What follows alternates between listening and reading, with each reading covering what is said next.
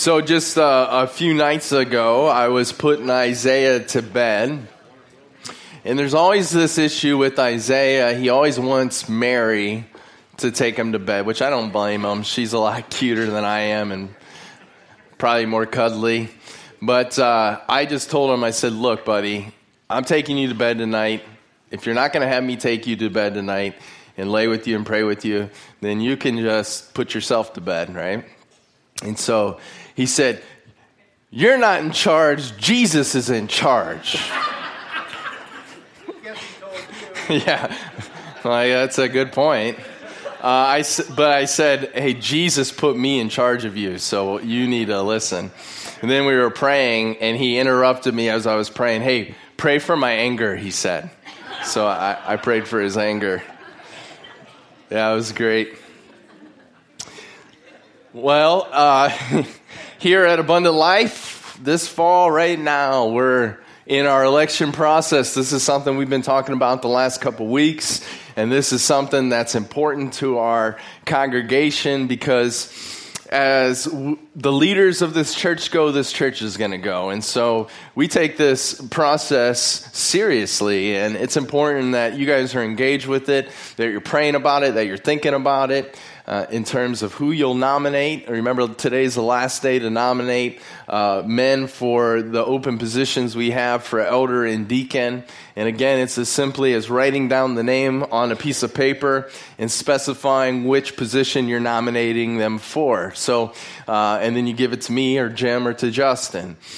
So we're hoping you're thinking about this, you're praying about it, and then you, there's going to come a time then when we'll actually vote on the, between the men that were nominated. We'll, we'll seek God's uh, counsel for who he wants to be in these positions. And one thing that we're doing, and we'll conclude it today, is looking at these roles of elders and deacons. I've never taught on this subject.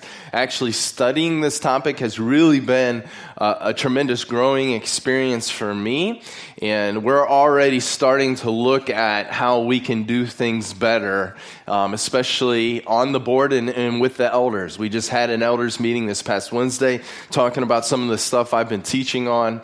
We're going to be meeting uh, weekly for the foreseeable future to implement some, some other things. And so I'm really excited about that. Um, and so, what we've learned in this sermon series that I've titled Leading the Church, a short study on the roles of elders and deacons, is we've learned that the elders are the overseers of the church. They're the ones who are leading the church. And their job is to know you guys. Their job is to lead you well. Their job is to feed you God's word through, through teaching. Their job is to, to, to pray for you, and their job is to protect you from false teaching and from wandering off from Jesus. That's the elders' role as overseers of this church. And then there are the deacons, and the deacons are these official servant officers of the church that have the responsibility of making sure that your needs are met, eh, your practical needs, right? And so if there's somebody that's in this room that is hurting financially or hurting in some practical way, um, we want to know about that and we want to see if we can come alongside of you to help you. And the guys to talk to about that are Justin and Tom and, and, Rick. Tom Skelly, Justin Shackle, Rick Lutz. But we want to be that church that cares for our flock well. Um, so we've looked at, you know, who these elders and deacons are, what they do. Now the question is, well, who can serve in these roles? Can anybody just be an elder? Can anybody just be a deacon? And so, what we're going to do uh, for the last message in this series is we're going to look at these qualifications that the scripture uh, really outlines for these roles. So, pray with me, and then we'll answer these questions in terms of who can be an elder and who can be a deacon in the local church. Pray with me. Lord Jesus, I thank you for this morning. I'm so glad, and I'm often reminded as I'm preparing messages for this series that you are our good shepherd, and we leaders here at Abundant Life are just your under shepherds. Um, Lord, I pray that as we look at the qualifications for um, elders and deacons, that uh, you would help us to see uh, just how important it is to have qualified men in these roles. Lord, I pray that as we understand the qualifications, that that uh, you will help us to to know who we should be nominating and who we should be voting for. We love you. It's in your name, your mighty name, of the mighty name of Jesus that we pray. Amen. All right, so the Bible does have quite a bit to say about who can be qualified to serve as an elder. In fact, what I find interesting is that the New Testament talks more about the qualifications for elders than it does about the roles and responsibilities of an elder. And there are three different passages that talk about the qualifications. So let me read them to you, and then we'll, you know, unpack them a bit. So 1 Timothy 3 2 through 7 says this A bishop, and, re- and re- remember that a bishop, a shepherd, elder, pastor, all synonymous in the New Testament. A bishop then must be blameless, the husband of one wife, temperate, sober minded, of good behavior, hospitable, able to teach not given to wine, not violent, not greedy for money, but gentle, not quarrelsome, not covetous, one who rules his own house well, having his children in submission with all reverence. For if a man does not know how to rule his own house, how will he take care of the church of God? Not a novice, lest being puffed up with pride he fall into the same con- condemnation as the devil. Moreover, he must have a good testimony among those who are outside, lest he fall into reproach and the snare of the devil. And then Titus 1 6 through 9 is another section of scripture that gives us some more qualifications, which are very similar to the ones in 1 Timothy. If a man is blameless, the husband of one wife, having faithful children, not accused of dissipation or insubordination, for a bishop must be blameless as a steward of God, not self willed, not quick tempered, not given to wine, not violent, not greedy for money, but hospitable, a lover of what is good, sober minded just, holy, self controlled, holding fast the faithful word as he has been taught, that he may be able, by sound doctrine, both to exhort and convict those who contradict. And there's one other uh, passage in the New Testament that gives us some qualifications for elder. 1 Peter 5 1 through 3 says, The elders who are among you I exhort, I, whom a, f- a fellow elder and a witness of the sufferings of Christ, and also a partaker of the glory that will be revealed, shepherd the flock of God which is among you, serving as overseers, not by compulsion, but willingly not for dishonest gain, but eagerly, nor as being lords over those entrusted to you, but examples to the flock. So, if you were to look at these passages, the qualifications for elder really fall into three broad categories. The first one is moral and spiritual character, the second one is abilities. And then the third one is spirit given motivation. So I want to look at each one of these in turn, starting with the spiritual and moral character of an elder. Let's check it out. Now, when you think of somebody as an elder that's going to be leading this church, your mind, like my mind, naturally goes to, it may go to, like mine does, all right, um, are they managers? Do they have administrative abilities? Are, do they, are they good communicators? Are they able to set vision and rally people around it? You know, those sorts of things. Can they think strategically?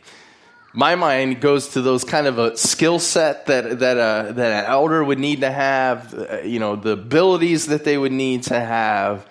And Again, the New Testament is more concerned with the character of these men than it is with the abilities and skills that they have. Not that those aren't important, but here's the thing if you think about it, you can have a highly gifted leader, very talented, but if they do not have godly character, they're a disaster waiting to happen.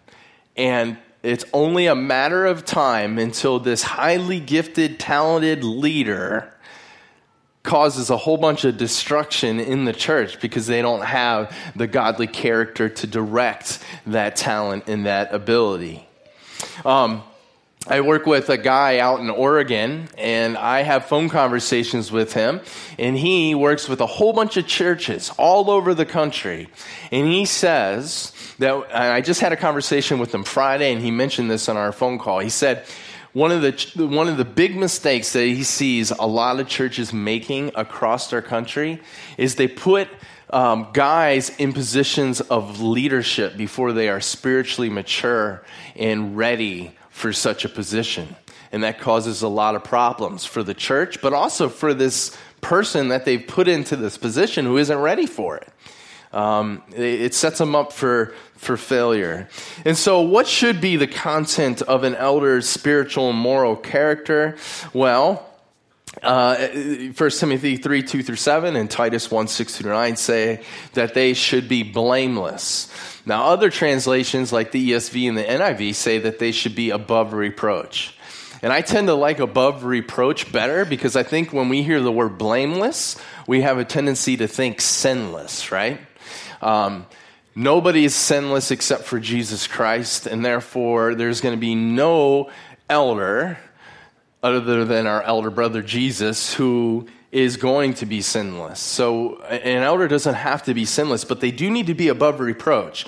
Well, what does that mean? Well, 1 Timothy and Titus, chapter um, 3, or chapter 1, they unpack that for us. So a person that is above reproach, I would say, just a, a general a definition is that their life displays a real high degree of Christ likeness, an exemplary, degree of Christ likeness. One author writes this Being above reproach means that an elder is to be the kind of man whom no one suspects of wrongdoing or uh, immorality.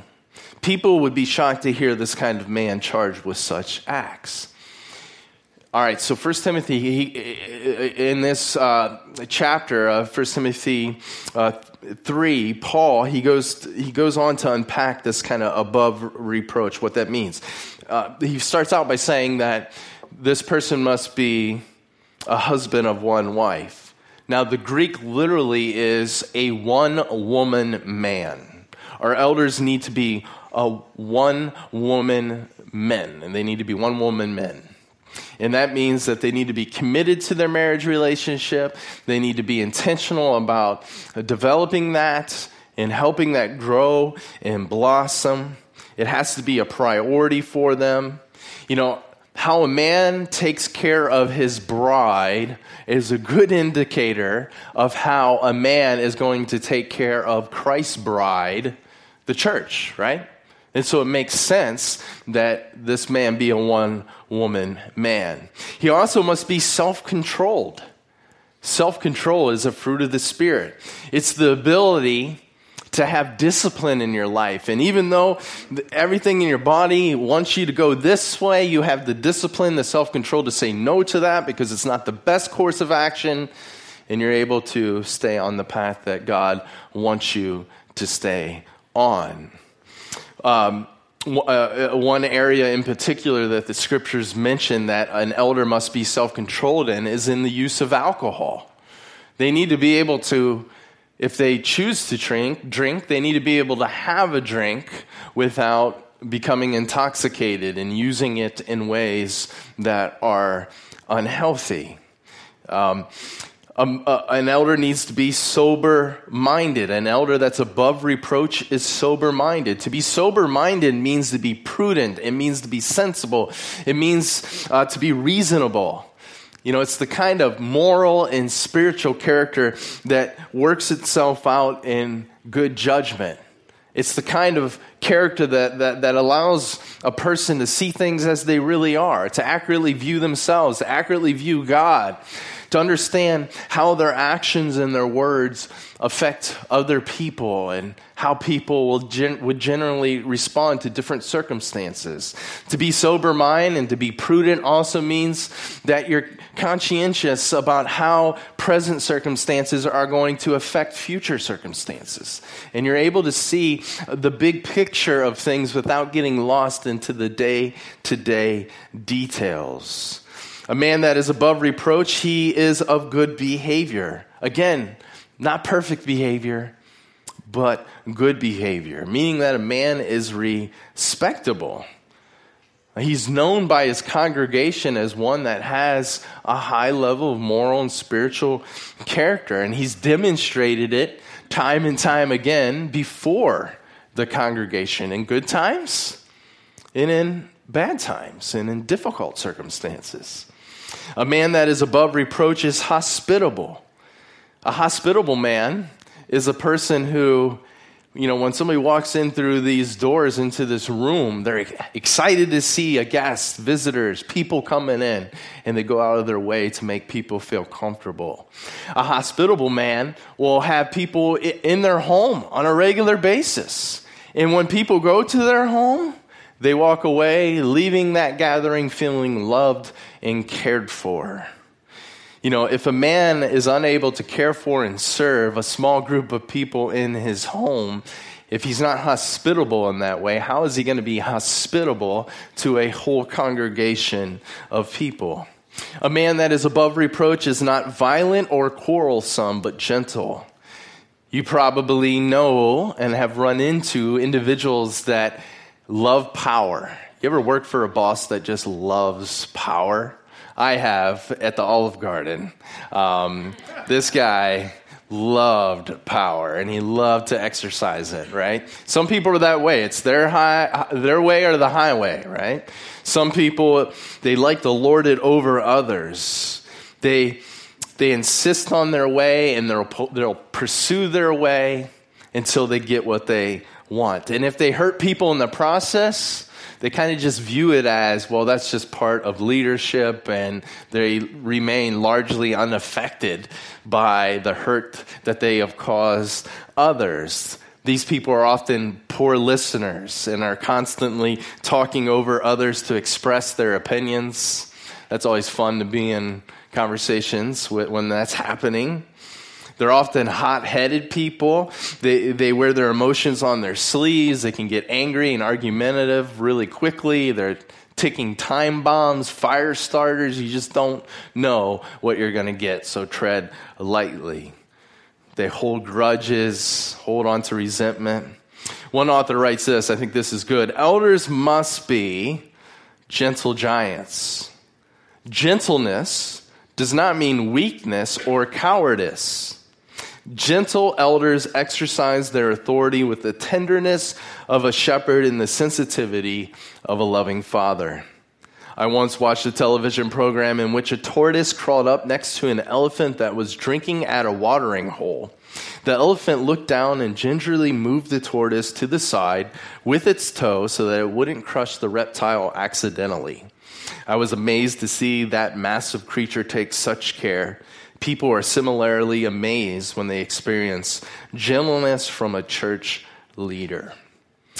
A man is to be above reproach in terms of being free from the love of money and not fond of sordid gain. I did not know what sordid gain was at all. Had to look that one up. But this idea is if they're free from the love of money, they're not going to be making decisions based on what's best for the bottom line what's most financially advantageous. They're not going to measure their own personal value by their net worth. They're not going to be so crazy about working all kinds of hours so that they can live this luxurious lifestyle and then have no time for the church. They're going to appreciate nice things but not have to have them. They're going to be generous people that regularly give their money to others and want to see the church be generous, especially to the poor and needy. And they're not going to measure the church's effectiveness by how much money the church has in a savings account, right? You need men in the elder position that are free from the love of money and also free and uh, from this this need to for sordid gain, which it means dishonest gain. So, elders can't be people that are looking to take advantage of others so that it will benefit them some way personally. A man who is above reproach also has a good reputation with outsiders. He needs to be a man that is respected in the community that he lives in. I mean, think about it. How would an elder lead the church that he's a part of to be a witness to this amazing gospel message and the amazing reality of the most amazing being, Jesus Christ, in his own backyard if the people in his own backyard don't have any kind of respect for him? A man who is above reproach must not be a self willed person. A self willed person is an arrogant person. A self willed person is a self reliant person. A person that overestimates their abilities. A person that is prideful and arrogant and cocky and seeks glory for themselves. But a man who is above reproach is the opposite. He's God reliant. He's seeking, he wants glory for God and glory for others. He's God dependent. He's humble. I like this explanation of a humble person.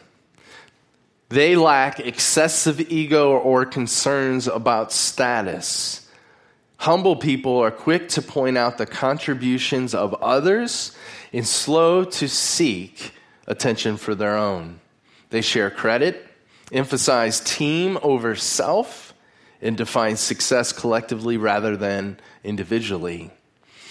The man who is above reproach also loves what is good. The man who's above reproach just loves to see good things happen. They set their mind on what is pure and lovely and beautiful and honest and noble and true. They have a desire to grow in their love for what is good. And they don't just value and appreciate good things, they want to actively be a part of good things being accomplished. We need elders like that. The man who is above reproach is also just. In other words, he really values being fair. He values um, seeing the world operate with justice and gets upset when he sees systems established in the church and in the world that are unjust. And then a man who is above reproach, finally, he is holy or devout. And a devout person is committed to Christ. They are unwavering in their commitment to Christ. They are um, men who have decided to follow Jesus and say there is no turning back for them. And they continue to pursue intimacy with Christ, irrespective of feelings and desires for Christ that fluctuate and come and go. So these are the moral and spiritual qualifications for an elder. No big deal, right? Not very important. One other thing they must not be a new convert. So, in addition to being a one woman man, self controlled, sober minded, good behavior, hospitable, free from the love of money and desire for sordid gain, having a good re- reputation with outsiders, not self willed, lovers of what, of what is good, just, and devout, they must not be a new convert. They must be a spiritually mature, seasoned disciple of Jesus Christ because 1 Timothy 3 6 warns us this. If they are a new convert, they're going to be extremely susceptible to becoming prideful if too much responsibility is given, given to them too quickly. So that's the moral and spiritual character that an elder must possess. But what about the skills and abilities? Believe me, these the last two uh, categories are going to go a lot more quickly. So, what abilities and skills do they need to have? Is it sufficient enough for an elder to have all this moral character that we just have outlined, but not have any skills as a leader? Well, just as it's true that if you have a, a, godly, or if you have a really talented man that doesn't have godly character, a whole bunch of destruction is going to happen at, at some point. And, to, and if you take it to the extremes, that's how you get the Hitlers of the world. It's just as much true that if you have a godly man without skill, they're going to be an ineffective leader. So, uh, an elder has to be a combination of both high character and high competency. High character, high ability, high skills. What are the skills that the elders need to be able to excel in? There are two of them the ability to manage their household and their ability to teach the Word of God. Let's look at the first one the ability to manage their household. 1 Timothy 3 4 and 5 says this. One, an elder must be one who rules his own house well, having his children in submission with all reverence. How will he, if, for if a man does not know how to rule his own house, how will he take care of the church of God? And then Titus 1 6 through 9 says that an elder must have faithful children, not accused of dissipation or insubordination. So, these verses tell us that an elder must be able to lead their family well which means they have to have leadership skills to lead their family well. They have to have management skills to be able to lead their family well. And this all should be evident within the context of his family life. Is his home a home of order? Is his home a home of peace? Is his home a, place of joy? Or is it just one of friction, dissension, chaos? Does his children love him? Do, do they re, does he relate to his children well? Does, do they have their, does this man have their respect? Are his interactions with his children full of grace and truth? Is he intentional about spending time with his children? Does he teach his family the Word of God? Are his family's finances in order? You know, it's, it's possible for a man to do everything right as a husband and a father and still have wayward, just rotten kids, right? I mean, that is extremely possible, right? So that can happen. There are plenty of parents um, that do everything right and then their kids are just knuckleheads, right? But Let's say an elder has five children and four of them are just wrecks. Well, that's a cause for concern, right? And that's something to be looked at. Um, Paul's argument makes sense here, doesn't it? If if a person is unable to manage their household well, which just consists of a few people, how on earth are they going to lead and manage a church of 150 people or more? Right? Another ability that an elder must have is they must have the ability to teach. Um, First Timothy and Titus, they're both clear on this. They have to be able to communicate God's word. They have to be able to hold fast to it. They have to be able to instruct others in it to be an elder. An elder will love God's word. An elder will study God's word. An elder will read books to help them understand God's word more fully. They'll get excited about God's word. They'll allow God's word to direct their choices and their decisions. It'll be the lens that they kind of see life through, the glasses that they see life through. And they'll have this desire and they'll get excited about the sheep knowing God's word and seeing how that word of God transforms the sheep's lives.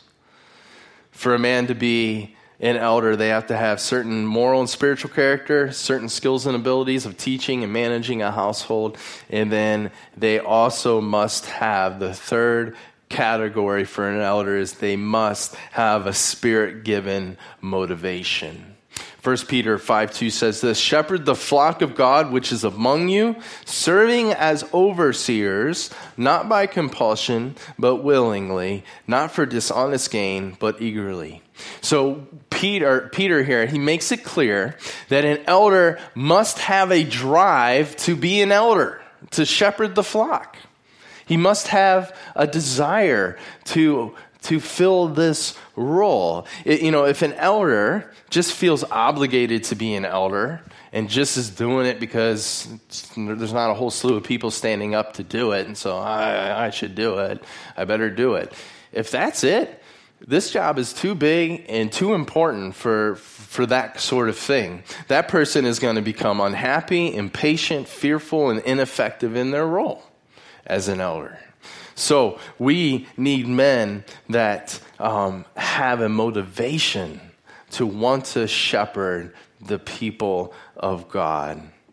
And so we need to have elders that have high moral and spiritual character, have abilities to teach and to manage their own household well, people that are that have the desire to serve as elders. That's what our church needs. To be all that Christ wants us to be here, that's what we've got to have without such leaders, what ends up happening is the church just goes into a downward spiral and engages in all, all kinds of unhealthy behaviors and practices. We see that in the church in Ephesus in the scriptures.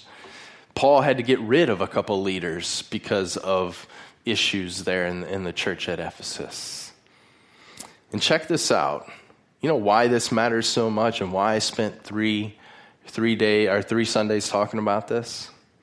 1 Peter 5 says in verses 2 4, Shepherd the flock of God which is among you. And when the chief, well, you know what? There's, a, sorry, let me go back. Acts 20, verse 28 says, says this. Uh, Paul tells the elders at Ephesus, he says, You're, um, do your shepherding well, basically, is what he says, because you're caring for the people that Christ bought with his own precious blood.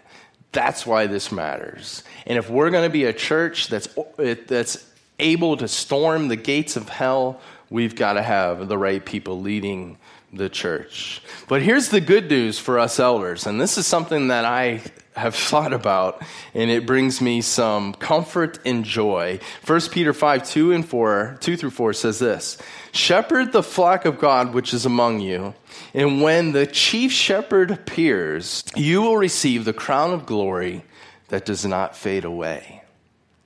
So, for the, the faithful elders, they are, when Jesus returns, they're going to receive a crown of glory from Jesus himself and it'll be so worth it when we receive that glory that's coming to the faithful shepherds of the church, the reward for our labor. Now, really briefly, what about deacons, right? So I just spent a lot of time on elders. What about deacons? So, do deacons, since they have just a more specific duty to care for the practical needs of the church, do they need to be as qualified as elders, or can they just kind of be anybody that you know wants to kind of pitch in and help out? Well, uh, they have to be extremely qualified, actually. Um, an author by the name of Alexander Strauch writes this. I think this is very good. To think that deacons don't need to meet qualifications for office because they are not as essential to the church as the shepherds is a big yet common mistake. The error, this error demonstrates how little people understand about the importance of deacons to the local congregation. Indeed, the deacon's significance to a church is clearly displayed by the fact that their qualifications are similar to those of overseers. So check this out. Like elders, deacons, according uh, to 1 Timothy 3, they have to be above reproach by being one woman men. They have to be good managers of their household and children. They have to be not fond of sordid gain, not addicted to alcohol, holding fast to the truth of the Christian faith. And in addition to these qualifications, that they share with elders, deacons must also be reverent, which is another way of saying a man worthy of respect. They must not be double tongued, which means they don't say one thing to one person and say a completely different thing to the next person.